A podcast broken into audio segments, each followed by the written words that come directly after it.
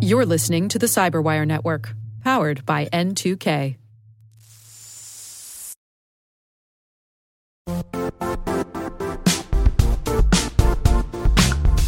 Don't struggle to align your organization's cybersecurity with business risk.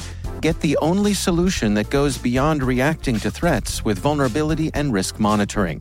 You need the next evolution of MDR, and only Critical Start delivers it. Critical Start doesn't just monitor and respond to threats. They put you in control by detecting suspicious activities, quickly responding to contain threats, and identifying your most critical assets and protecting them against vulnerabilities and exposures. With continuous visibility, expert guidance, and measurable risk reduction, Critical Start has redefined what it means to manage cyber risk. Demonstrate provable security maturity to your leadership while positioning your program to achieve the greatest risk reduction per dollar spent. Stop fearing risk and start managing it with Critical Start. Visit criticalstart.com and request a demo today. That's criticalstart.com.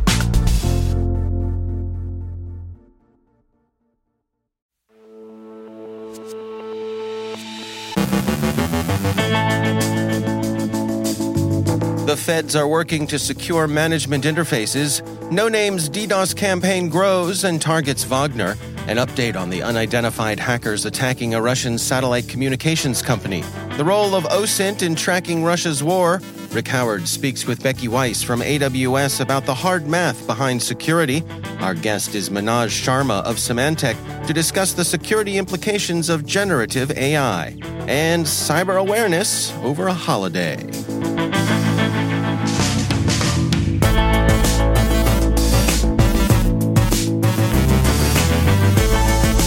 I'm Dave Bittner with your CyberWire Intel briefing for Friday, June 30th, 2023.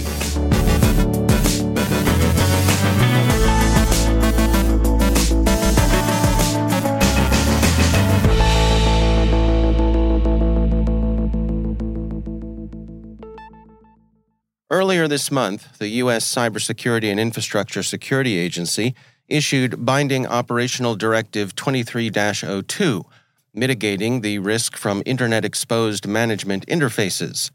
Researchers at Censys have discovered hundreds of qualifying devices that will need to be secured in order to comply with the directive. The company's report says Censys researchers conducted analysis of the attack surfaces of more than 50 federal civilian executive branch organizations and sub organizations. Throughout our investigation, we discovered a total of over 13,000 distinct hosts spread across more than 100 autonomous systems associated with these entities. Examining the services running on these hosts, Censys found hundreds of publicly exposed devices within the scope outlined in the directive. The researchers add, in the course of our research, we discovered nearly 250 instances of web interfaces for hosts exposing network appliances many of which were running remote protocols such as SSH and Telnet. Among these were various Cisco network devices with exposed Adaptive Security Device Manager interfaces, enterprise Cradlepoint router interfaces exposing wireless network details, and many popular firewall solutions such as Fortinet FortiGuard and SonicWall appliances. So, as CISA's well aware, there's a lot of work remaining to be done here. Turning to Russia and its war against Ukraine, the Wagnerite mutiny is having an effect on conflict in cyberspace. Much of that conflict is potentially self defeating. Consider the DDoS network the Russian hacktivist auxiliary No Name 05716 has built up to serve the state. We'll call them No Name for short. Since No Name's distributed denial of service public recruiting campaign, DDoSia, began in early 2022, its participants have grown significantly. Bleeping Computer reports a 2,400% growth in active users, 10,000 as of June 29th, and its Telegram channel has swelled to over 45,000 people. Sekoia released a detailed report regarding the paid DDoS service offered by No Name and writes, We clearly identify that the pro Kremlin hacktivist group No Name primarily focuses on Ukraine and NATO countries including the eastern flank, Lithuania, Poland, Czech Republic, and Latvia, It is highly likely that this stems from the fact that these countries are the most vocal in public declarations against Russia and pro Ukraine, as well as providing military support and capabilities. The group has been noted to reactively target countries as they express their support to Ukraine with arms shipments and anti Russian sentiments. These pro Kremlin hacktivists, as Sekoia calls them, began to attack Wagner sites on June 24th which coincided with the Wagner mutiny and subsequent march on Moscow. Sekoia writes This is the first observed attack against one single victim, as the no name group usually targets an average of 15 different victims per day. Another considerable difference can be noted.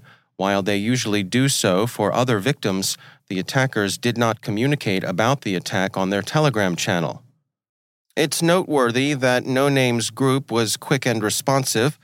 They were sharper on the uptake than Killmilk, probably leader of Killnet, who was observed partying it up in Rostov during the Wagner Group's brief occupation of that city. Mr. Killmilk has been largely quiet since things fell apart for the Wagnerites Saturday evening. Maybe he backed the wrong horse. Unidentified hackers claiming to be the Wagner PMC group targeted the Russian satellite communications company Dozor and have defaced several websites with the Wagner logo. Cyberscoop writes The group posted a link to a zip file containing 674 files, including PDFs, images, and documents. On Thursday morning, the group also posted three files that appear to show connections between the FSB and Dozor, and the passwords Dozor employees were to use to verify that they were dealing with actual FSB representatives with one password valid for every two months in 2023, according to a Google translation. Dozor Teleport was confirmed to be disconnected from the Internet on June 29th by Doug Madory, Director of Internet Analysis for Kentik. The record reports the hackers claim that they damaged some of the satellite terminals and leaked and destroyed confidential information stored on the company's servers. The group posted 700 files, including documents and images, to a leak site, as well as some to their newly created Telegram channel. One of the documents reveals a purported agreement that grants Russian security services access to subscriber information from Amtel Svyaz. Recorded Future News was unable to verify the authenticity of these documents. Inform Napalm, a hacktivist intelligence organization working in the interest of Ukraine, has also reported on the attack on their Telegram page, but they have refrained from naming Wagner as the group responsible. It should be noted that at the time of writing, no Wagner social media have claimed credit for this attack. A Ukrainian false flag operation remains very much a possibility. One of the lessons taught by Russia's war against Ukraine has been the utility and prominence of open source intelligence in following the action. Observers have learned not to confuse cost with value, and a multitude of news sources, networked and equipped with smartphones, has altered the way in which journalists and even intelligence services follow developments. Sometimes the information posted by a rando taking selfies in front of a rail car with tanks on it can be more valuable than what you're getting from a billion dollar hyperspectral sensing platform in low Earth orbit. Flashpoint has an overview of how OSINT has enabled the formation of a tolerably accurate picture of even so murky an event as the Wagner Group's mutiny.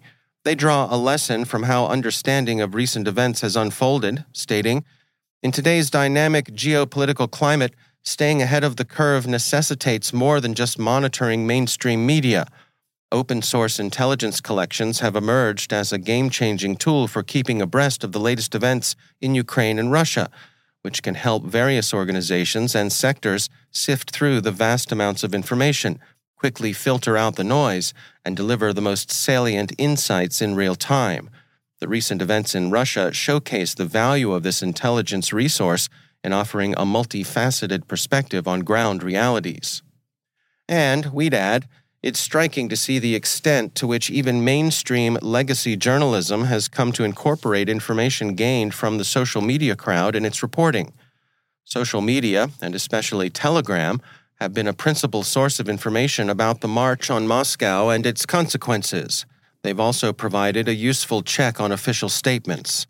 Anyone who's spent any time with social media knows the vast quantity of nonsense in circulation but in some respects, they do function as a kind of marketplace of ideas and a market that can function efficiently. Here's a suggestion for students of the field. When does social media form a self correcting source of information, and when do they wander into popular delusion? Some systematic understanding would be welcome. Holidays are traditionally times of heightened cyber threat. This weekend begins the U.S. Independence Day celebrations, and attacks are to be expected. See our website for some advice from industry experts. And remember, threats aren't really born on the 4th of July, but they get itchy around the holidays. So enjoy the fireworks, have fun at the parade, attend the barbecue, but stay safe online. We'll be enjoying the 4th and we'll be taking Monday and Tuesday off. We'll be back as usual on Wednesday. In the meantime, enjoy the holiday if you observe it. A British friend of the show does, only he celebrates it as Good Riddance Day. That hurts, but still, the guy's got a point.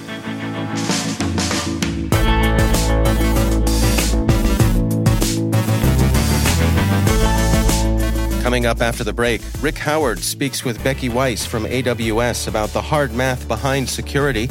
Our guest is Manoj Sharma of Symantec to discuss the security implications of generative AI. Stay with us.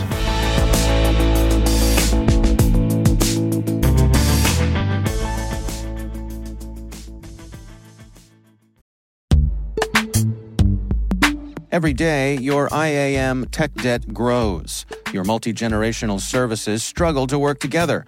Building an identity fabric can fix this. It makes all your identity tooling stronger and allows you to connect any app to any service you want to use with zero coding, zero maintenance, and zero app downtime. Strata's identity orchestration platform separates the identity logic from your applications so you can optimize existing IAM tools and manage them in a single control plane. Now, every vendor, standard, and architecture work together. In short, building your identity fabric means you can secure your non standard apps, keep your complex access policies, retire outdated IDPs, and modernize in record time. So build your fabric with Strata Identity and get rid of tech debt for good. Visit strata.io slash cyberwire, share your identity priorities, and receive a pair of AirPods Pro. Offer valid for organizations over 5,000 employees. Connect today at strata.io slash cyberwire.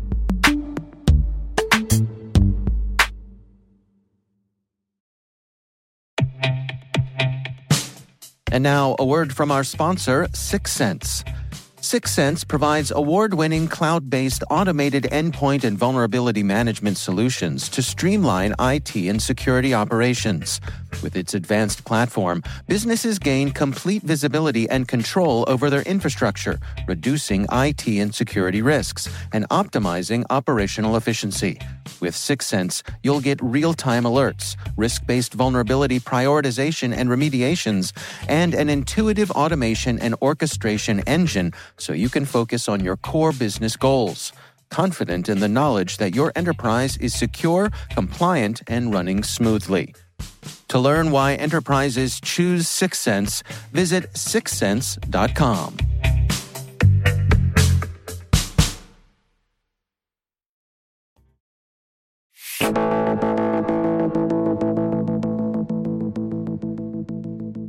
Manoj Sharma is Global Head of Security Strategy at Symantec in their enterprise division.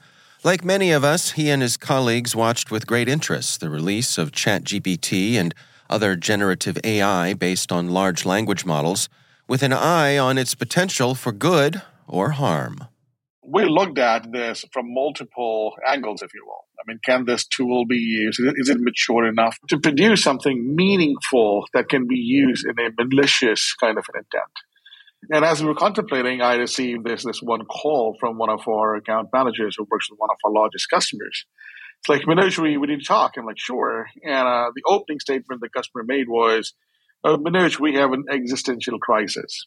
Uh, like, coach me, tell me more. And, uh, and, and their answer was, well, I'm really afraid that this tool um, is going to create a lot of problems for us. And we are a bunch of experts that serve larger, smaller, all kind of communities.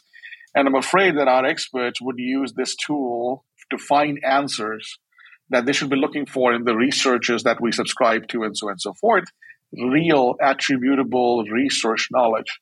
And they would go to this tool, find an answer to a question, get it wrong, and then use that in knowledge in making business decisions, if you will. And if that mm-hmm. gets wrong, then I am opening myself to a lot of potential financial penalties in terms of lawsuits, if you will. So, uh, so I'm like, so what, what, are you expecting me to do? Uh, they're like, I need guardrails. I need guardrails for people when they're going to these tools. Now, I can give you more examples on this front. Is uh, imagine a, um, um, a company that processes the mortgages, if you will a part of mortgage processing is letter writing. You write letters, right? I mean, imagine this for a minute. If somebody, you know, a, uh, not saying it's going to happen or happen, it's, it's a possibility. And I'll give you two more examples on that front.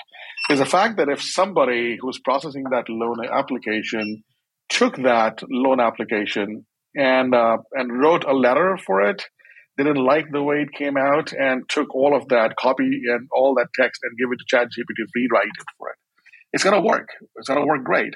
But the problem is that, that that text may have some PII and very personal information about the individual or the entity you're doing business with. And you don't know how that information will be used by that language, large language learning models, if you will, and where it will show up. So this vector has become a primary concern for our customers for losing important data, mm. either by either by intent or by a mistake. Well, when you talk about guardrails, are we talking about something along the lines of uh, you know security training that we do for our employees? Are we talking about technical solutions or a blend of both? It, it has to be a blend of both, and I'll give. I'll, let me let me put that in perspective. What do you think about so even Broadcom, the company I work for? Um, we have a policy that came out as soon we we discovered these tools, and how you know few other companies and Samsung got in trouble by you know using the code and sharing the code, if you will, uh, on these tools.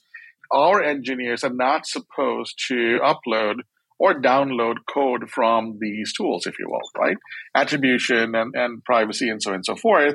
And this is the reason why most of the larger banks in America have actually blocked access to this tool already from their from their environments.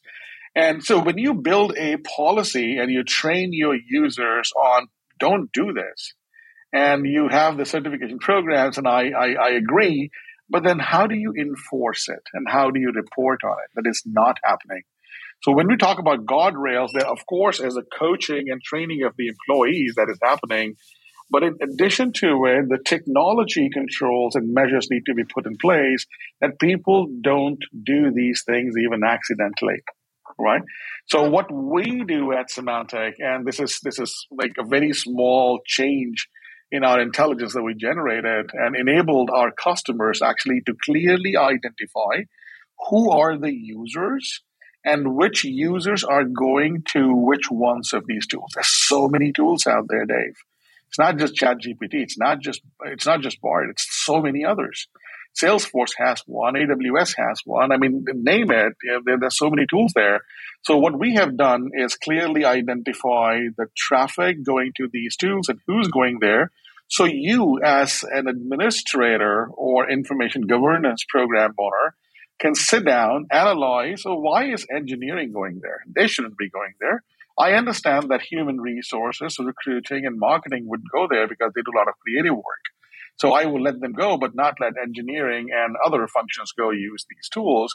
But if they have to, coach them. Coach them in a way that the user gets to these tools a little coaching page would show up and say, Hey, uh, I see you're going to this page. Uh, please do so. Please go to this app. Do what you need to do. Please, please ensure that you read the term of use, how the information mm. will be used. We recommend, we heavily suggest, and the policy states, whatever house you were rewarded. So coach the user on the way. So the, the problem, Dave, is that look, we, we, all the business, it doesn't matter where you work our users are way too smart and way too savvy with internet technologies. If you block them from going to this tool, and everybody's very curious about it, if you block them from going to these tools from their network, from the, your corporate devices, they'll find another way to get there. Right. Well, and, and that, that was going to be my next question, which is like, I can imagine this being an irresistible temptation when it comes to folks making their own shadow IT. Well, you, you, bet. It's a classic use case for shadow IT.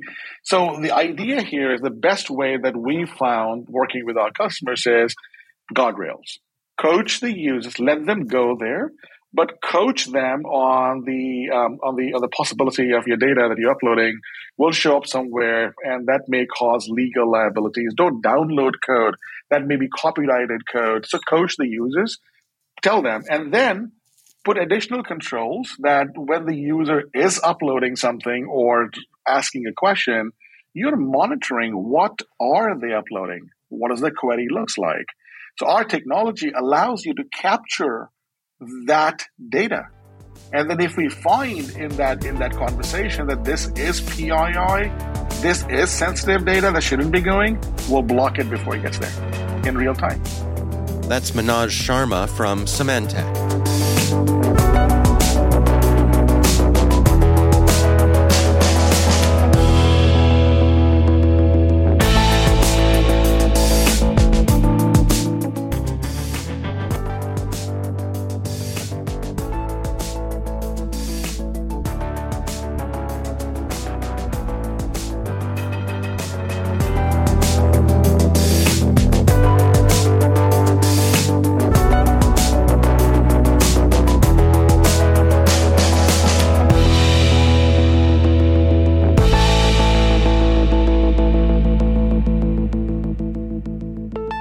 In another episode of our continuing series of interviews that our CyberWire colleague Rick Howard gathered at the recent AWS Reinforce conference, today Rick speaks with Becky Weiss from AWS about the hard math behind security. The CyberWire is an Amazon Web Services media partner, and in June 2023, Jen Eiben, the CyberWire's senior producer, and I traveled to the magic world of Disneyland in Anaheim, California to attend their AWS Reinforce conference and talk with senior leaders about the latest developments in securing the Amazon cloud. I got to sit down with Becky Weiss, a senior principal engineer at AWS and one of the keynote speakers at the conference. And we got to talking about the different ways people can learn the craft of cybersecurity, and she had some excellent advice. In my opinion, someone's trying to learn the cloud, it is the best vantage point from which to approach that learning journey is to actually start with security. Actually, concretely, I tell people to start with the identity and access management service in AWS because that's that's at the center of everything. If you understand what's going on there, you're going to have a much easier path to learning anything, uh, how anything works in AWS. I love that as advice, right? Because uh, that's not what most people, most veterans no. would not say that, but that's perfect way to yeah. get in, right? Because if you, like you said, it is the key to the, the, whole security posture, right? And especially if you're trying to adopt some kind of zero trust strategy, right? right? So what a what a great recommendation that is. That's fabulous. Yeah. One of the things you said in your keynote was you were talking about being able to mathematically prove things and yes. that went right over my head. All right, and so I, I, would love you to explain what that means to me. Right? Well, you have to cover so much material so fast. so we've made a very large investment in AWS into what we call automated. Automate. You can edit that one. No, no, automated, we're leaving that in. Totally leaving okay. automated reasoning. Techniques. Automated reasoning. Okay, yeah. So this made its, as far as I know, this made its first appearance on the AWS stage. I'm going to say I might have my facts a little bit wrong, but I'm close. 2018, we launched this feature for S3 called Block Public Access. So the problem we were working backwards from was this. You know, their customers, you know, S3 is the focal point for where a lot of customers store their data in AWS. Most of it is in the S3 service. And, you know, of course, S3 buckets are secure by default. They're local to your account by default. They're not accessible from outside the account until you take some configuration step to affirmatively say, say so.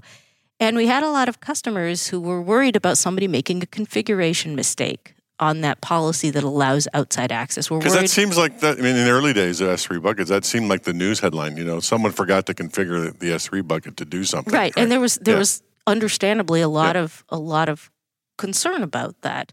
And if you even go back to the you know to the birth of S3, like I, I once went up, went and looked at looked it up, and S3 storage for the internet, right? And one of those use cases in those early days before the rest of AWS existed, because S3 was either the first or one of the first, depending on how you look at it, was well, let's host a website on this. This is a great place to host, you know, website assets so that the world can get to my website. But if you, you know, zoom forward a decade and a half or more, that's not really what, a- you know, even if you wanted to put an S, a, a website on S3, which is a great use case for S3, you would use our CloudFront service and you'd get all kinds of other, you know, you'd get better latency and, and, you know, and caching behaviors and global distribution and all these things that the CloudFront service is exactly designed to do.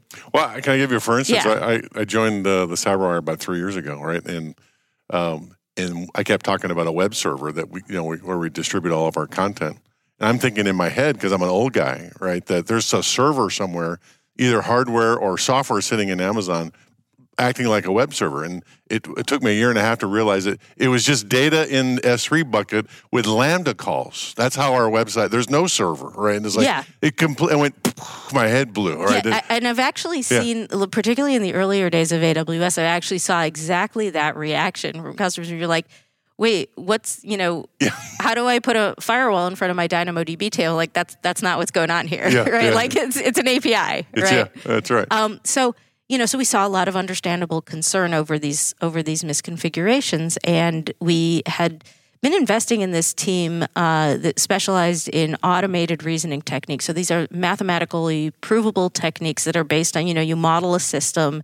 And it's able to it's able to use all those things you learned about in that theoretical computer science class that they made you take. I really liked that class, Yeah, by the way. yeah. It was a cool class.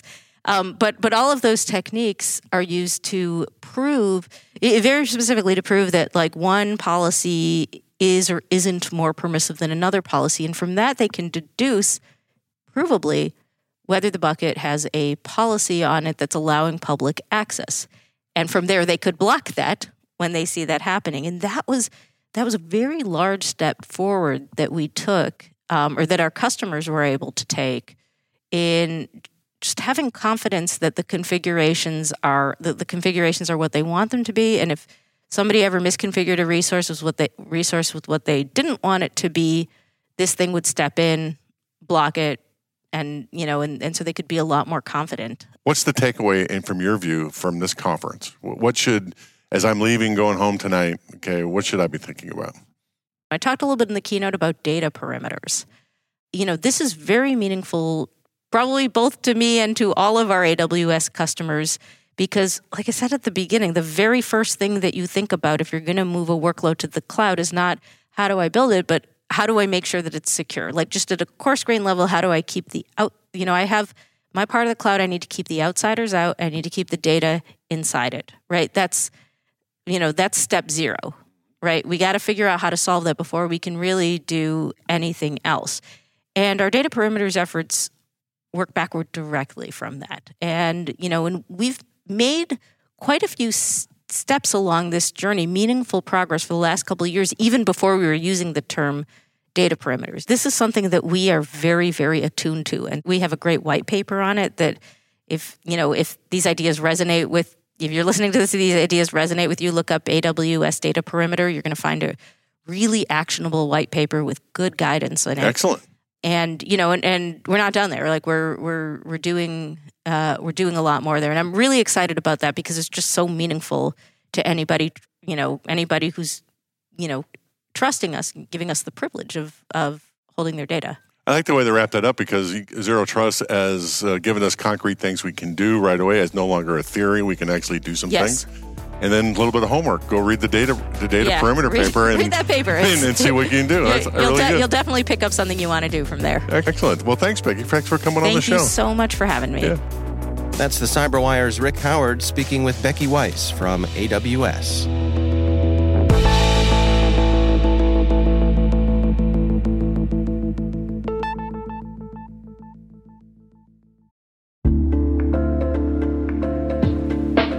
Are lengthy security reviews pulling attention away from your security program? With the largest network of trust centers, Vanta can help you streamline security reviews to win customer trust, save time, and close deals fast. Proactively demonstrate security by showcasing key resources like your SOC 2 or ISO 27001 and provide real time evidence for passing controls. And when a security questionnaire is required, Vanta takes the first pass for you. Visit vanta.com slash cyber to take a self serve tour. That's vanta.com slash cyber.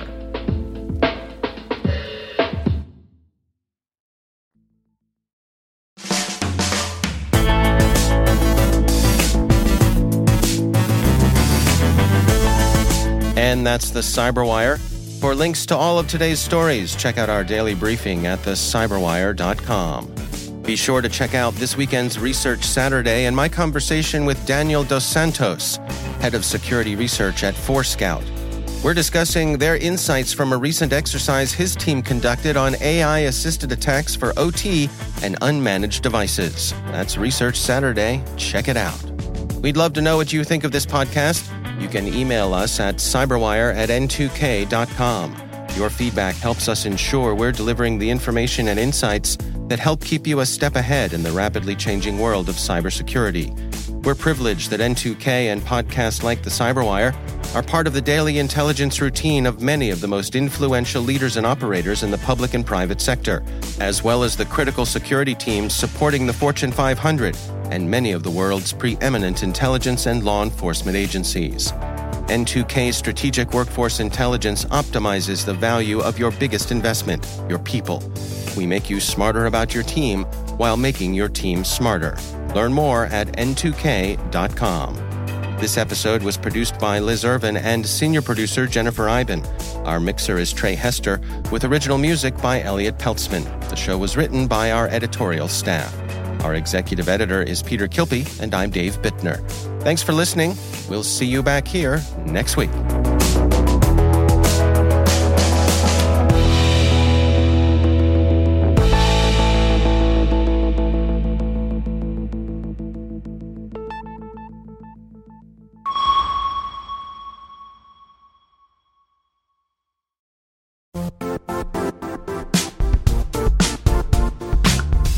And now, a word from our sponsor, Zscaler, the leader in cloud security. Cyber attackers are using AI in creative ways to compromise users and breach organizations. In a security landscape where you must fight AI with AI, the best AI protection comes from having the best data. Zscaler has extended its zero trust architecture with powerful AI engines that are trained and tuned by 500 trillion daily signals. Learn more about Zscaler Zero Trust Plus AI to prevent ransomware and AI attacks. Experience your world secured. Visit zscaler.com slash zero trust AI.